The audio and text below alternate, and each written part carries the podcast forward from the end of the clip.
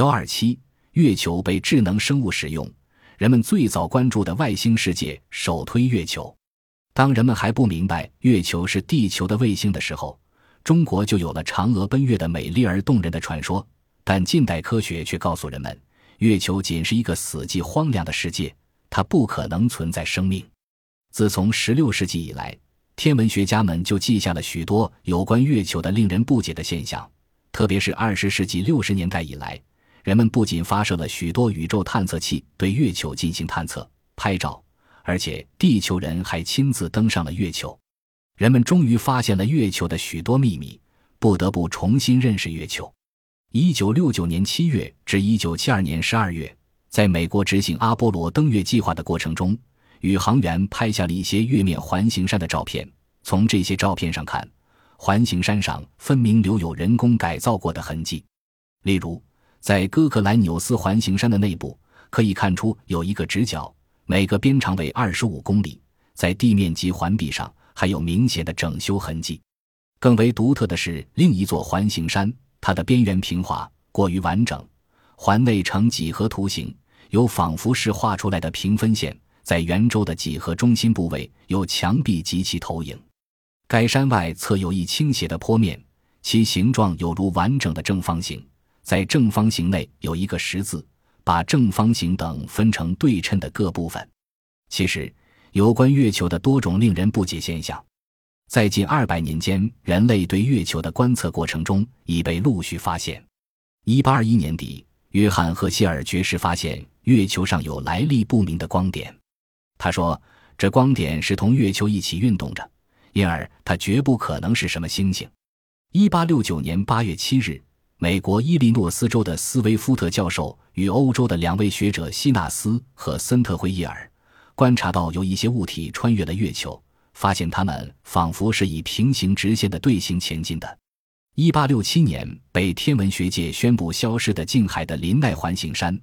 在原消失地竟出现了一个白色的直径达七公里的奇异光环，有的学者提出，这种情形可能意味着有什么透明物质覆盖了某种基地。一八七四年四月二十四日，波拉格的斯切里克教授观察到一个闪着白光的不明物体缓缓地穿过了月球，并从那里飞出。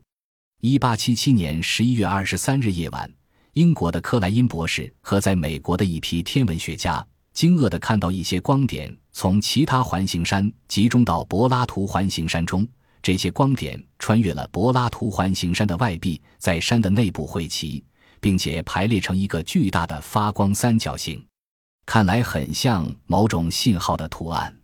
一九一零年十一月二十六日发生日食时，法国和英国的科学家分别观测到有一个发光的物体从月球出发，月亮上有一个光斑。据当年观测者的描述，日食过程中月亮上出现的物体形似现代的火箭。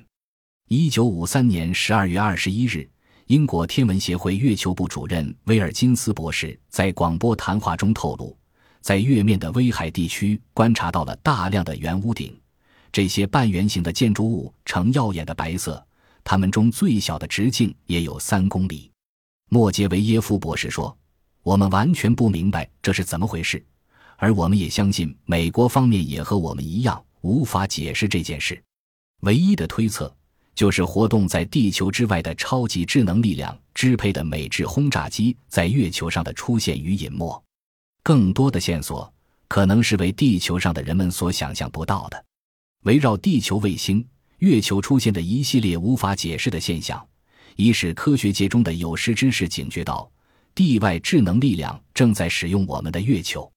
宇宙飞船月球轨道二号在宁静海月球上的平原上空四十九公里高度拍照到月面上有方尖石。美国科学专栏作家桑德森指出，这些方尖石底的座宽度为十五米，高为十二到二十二米，甚至有可能达到四十米。法国亚历山大阿伯拉莫夫博士对这些方尖石的分布做了详细的研究。他计算了方尖的角度，指出石头的布局是一个埃及的三角形。他认为这些东西在月球表面的分布很像开罗附近吉泽金字塔形的分布。方尖石上许多侵蚀产生的几何图形线条，不可能都是自然界的产物。在宁静海的方尖石照片上，人们发现了极其正规的长方形图案。阿波罗十一号在执行计划期间，阿姆斯特朗在回答休斯敦指挥中心的问题时，吃惊地说：“这些东西大得惊人，天哪，简直难以置信！我要告诉你们，那里有其他的宇宙飞船，它们排列在火山口的另一侧，他们在月球上，他们在注视着我们。”到此，无线电波音突然中断。美国地面无线电爱好者也只超报到这里。那么，阿姆斯特朗看见了什么呢？美国宇航局再没有解释。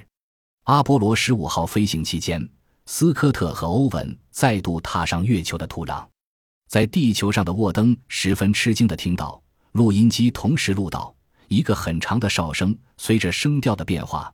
传出了二十个字组成的一句重复多遍的话，这陌生的发自月球的语言切断了同休斯敦的一切通讯联系。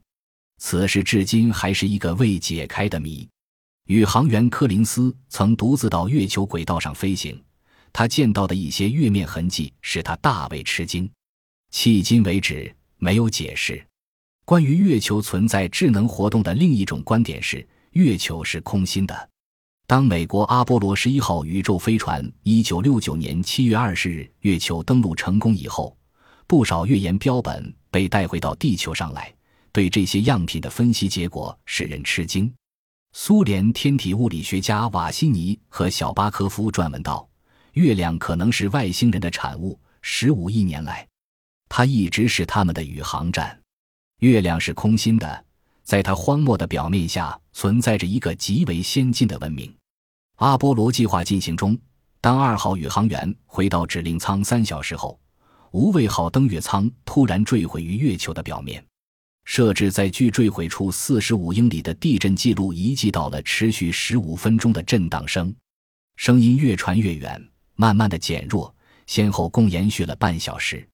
这种无线电震荡，好像一只巨大的钟发出的声音。如果月球是实心的，那么这声音只延续一分钟。这一现象摒弃了有关科学已完全认识了月亮的构成和月球的性质的理论和假设。我们的月球可能是空心的。更神奇的是，一九八七年三月，前苏联的一颗人造卫星拍摄到的月球照片上，出现了一架第二次世界大战时期的英国轰炸机。这架飞机机身和机翼上有明显的英国空军标志，飞机有些地方已被陨石损坏，但机体完整，机身上布满青苔。它停放在月球的火山口上，照片清晰，令人不容置疑。消息传出后，立即成为轰动世界的头号新闻。巴比伦文化认为，布满星星的天穹和两个光体是使出女神提阿玛特的身体。被巴比伦的主神马尔杜克一分为二，地球上的飞机怎么会飞到月球上去降落？是谁把它驾驶到那里去的？现在这些驾驶员都在哪里？为探索这些充满神秘色彩的谜团，国际上著名的科学家们组成了大型科学考察团，其中也包括了几名美国科学家。他们和前苏联有关方面一直保持着密切的联系。决定将这件事弄个水落石出，但是，正当他们紧锣密鼓地展开研究时，一九八八年七月二十二日晚，负责观察的人报告说，这架轰炸机失踪了，在原来的地方没有发现它的影子。前苏联科学家们反复用远程相机对月球火山口进行扫描，还是什么也没有见到，甚至连它曾经停放在那儿的痕迹也丝毫没有发现。通过分析得知。这架飞机是在1988年7月22日再次失踪，轰炸机的突然出现又忽然间消失的无影无踪，引起了科学家们的种种猜测。有人开始怀疑前苏联人造卫星拍到的照片上根本没有什么轰炸机，但是拿来照片重新细看，它明明清清楚楚地呈现在人们面前。瑞士一个研究组织的威廉格达博士认为，这架轰炸机又大又重，又为一般飞机。它绝不可能自行飞到月球上去。然而，别的飞行器要把它带走，没有一架重型飞船舱的飞行物是很难办到的。因此，他只能推测，可能是外星人将飞机劫持到月球上的。事隔几十年后，当地球上发现这个秘密，再度光顾月球时，外星人又将飞机转移了。到底是不是这回事？那么现在它又在哪里？这给本来就很神秘的这架轰炸机又增添了更为神秘的色彩。